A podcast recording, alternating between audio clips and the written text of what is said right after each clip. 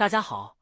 这里是小乐的 AI 财商说书，我将为大家选读财商好书，致力于分享优质的财商观念，希望各位喜欢。本期要跟大家分享的内容是价值投资的获利之道，第一章有关股市的事实。一，如果要用一句话来描述股市，我想它是一个注定最终只有少数人获胜的财富游戏。阿尔巴菲特确实说过，投资很简单。但他说这句话的时候，我们最好想想这句话是否对所有人都成立。三，如果觉得投资很简单，那么有三种可能性：第一，阅读本书的时候恰逢一个大牛市，股市基本上已经鸡犬升天；第二，正好处于个人运气非常棒的阶段，俗称的买什么涨什么，卖什么跌什么；第三，确实是人中罕有的天才。四，在我看来。只有充分认识到股市将注定是少数人获胜的游戏，充分理解投资简单但不容易的内在意义，才算是开始正视了投资，开始有机会进入投资的大门。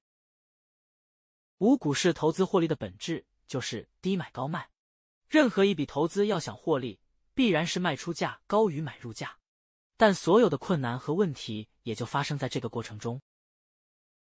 六、想要获利的几种途径。星号在估值不变的情况下，公司在未来卖出时的估值高于你买入时的业绩。星号在业绩不变的情况下，公司在未来卖出时的估值高于你买入时的估值。星号公司的业绩和估值都高于你买入时的业绩和估值。七、投资者的三重困难：企业经营的不确定性、证券市场定价的复杂性、市场对人心弱点的放大。八。具备以下三种能力的人才有望在股市中成为最终获利的少数人：一、敏锐的商业判断力。具备敏锐的商业判断力，对于企业基本面及发展前景有深刻了解，能准确把握的人。二、对市场定价机制的深刻认识，深刻理解股价的定价机制对于风险和机会的动态变化具有敏锐嗅觉的人。三，具有强大的自我意识，可以克服自身弱点，在喧嚣及压力下依然保持理性的人。九，投资能力的四个等级，三大能力皆备，必为一代投资赢家。这种人可以穿越任何市场周期，创造业绩传说的投资赢家。在某一项上很突出，其他两项没有太大弱点，长期来看也能获得优秀的投资回报。实现财务自由不是梦想，这种人没有明显弱点，所以不容易遭受致命损失。而复利的原理决定了，只要能在市场中活得长，即使复合报酬率不是很高，也足以创造巨大的财富。在某一项上很突出，但其他两项存在重大弱点，这种人业绩容易大起大落，运气在其中占的比重很大。运气好时阶段往往突飞猛进，但碰到低谷周期时也易遭受致命打击。阶段性优胜者多，但时间越长，存活的愈少。三项能力都很弱，属于股市中永远的炮灰，和大多数人，即便是短期的运气，也挽救不了长期的必然结局。见好就收，往往是这种人最好的谢幕。可惜人性的弱点，决定了绝大多数最终是不见棺材不掉泪。十糊涂赚的危害，所谓糊里糊涂的赚，通常就是把偶然性当做必然性。正确的结果其实很可能是被错误的理由所支撑的，这是股市所特有的一个现象，即错误的奖励。十一，明白亏的益处，明明白白的亏，其实就是一种反思，是在不可持续、糊里糊涂的赚与亏之间，开始意识到自己的能力其实很有限，而市场其实很复杂。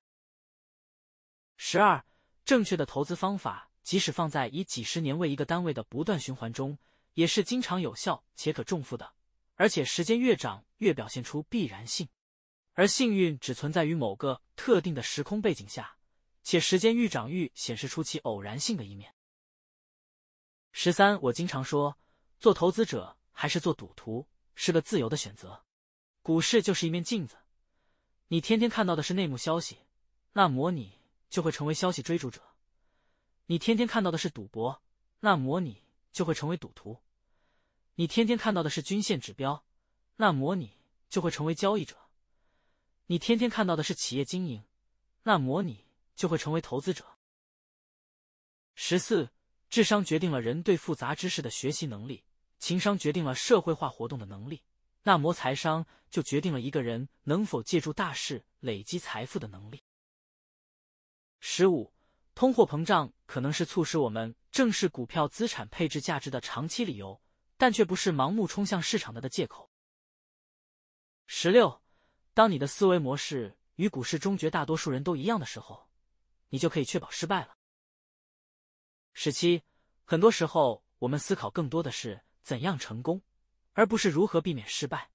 我们学习了太多站在金字塔顶端的成功人士的传记，却对数量庞大但悄无声息的失败者视若无睹。这有巨大的隐患。成功可能是多种因素的共振，并且可能包含了某种偶然性因素，而失败往往具有更多的共同因素和必然性。